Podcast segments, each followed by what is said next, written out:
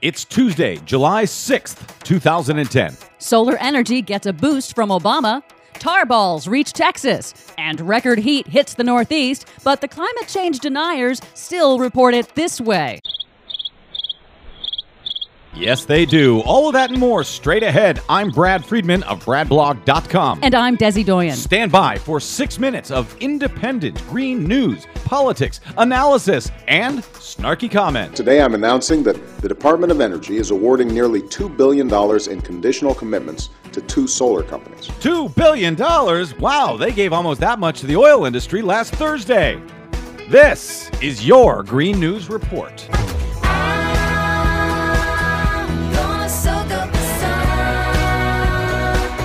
The Green News Report is sponsored by you, our listeners. Yes, you. Please stop by bradblog.com today, hit the PayPal button, and send your vote for the Green News Report to continue.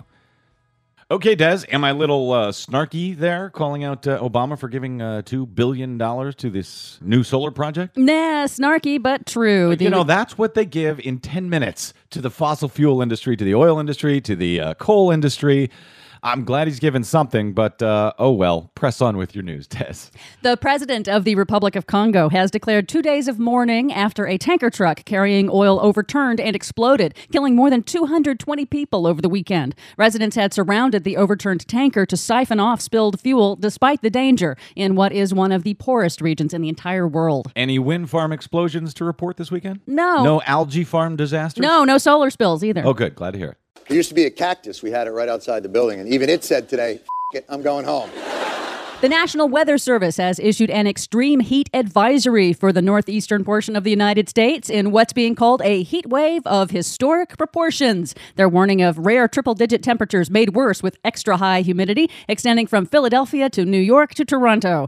Emergency management officials are warning residents to stay out of the heat, but that could be difficult if high electricity demand on the aging electricity grid leads to power outages. Remember the great blackout in 2003? Now, I do, I do, yes. Now, remember, climate change deniers insist insisted that record snowstorms in the nation's capital this winter disproved global warming, but yet we haven't heard a peep out of them now that temps are at record highs. It's almost as if they're mm, a bunch of liars. Who would have thunk? Who would have thunk? And remember ClimateGate from last December, the story of those hacked private emails stolen from climate scientists yes, that speaking were, of liars. Yeah, that were touted by the climate change denial industry as proving that the scientific evidence was manipulated, and that was then picked up by the corporate cable news channels. Around the clock, they ran this ClimateGate nonsense. This proves that global warming didn't isn't real and the scientists were faking the data. And what? It's not true? Yeah, since then multiple panels and inquiries in both the US and the UK have cleared all the scientists, every single one, including a new finding from Penn State University last week exonerating their lead climate researcher Michael Mann, author of the famous hockey stick graph.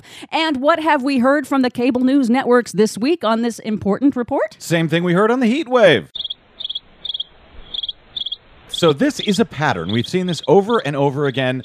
Uh, the cable news, particularly Fox News, but really all of them, report this undocumented nonsense over and over again. The damage is done, and then it's uh, months, sometimes years later, before the story is proven to be nonsense, and they don't bother to cover it. We've seen this pattern again and again. This has to stop, CNN and MSNBC. I know better than to warn Fox about it because they're just going to do it no matter what. And another thing you probably didn't hear about on cable news. In his weekly Saturday address in honor of Independence Day, President Obama gave an energy independence speech announcing 2 billion in funding to build solar energy plants in the US, touting that this will create lots of new jobs. Right, right here instead of Germany and China where those countries have been getting the jump on us on new clean renewable energy.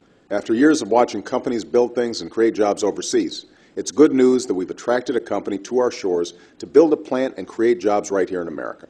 Over 70% of the components and products used in construction will be manufactured in the USA, boosting jobs in communities and states up and down the supply chain.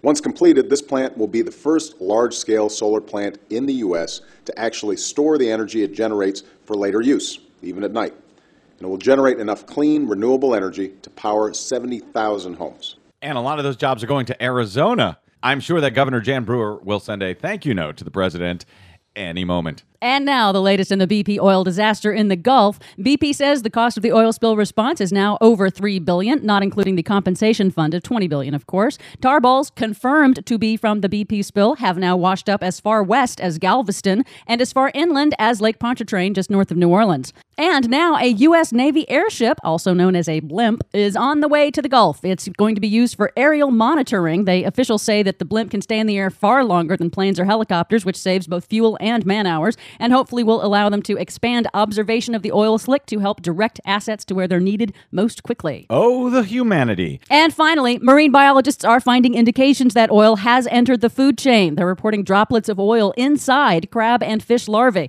which are eaten by larger fish. Delicious. Read about that and much more at our website, greennews.bradblog.com. You can subscribe to the Green News Report for free at iTunes. You can listen to us on your mobile device via Stitcher Radio. And of course, follow us on Twitter at Green News Report. I'm Brad Friedman. And I'm Desi Doyen. And this has been your delicious Green News Report. Hot town, summer in the city, back of my neck getting dirt and gritty.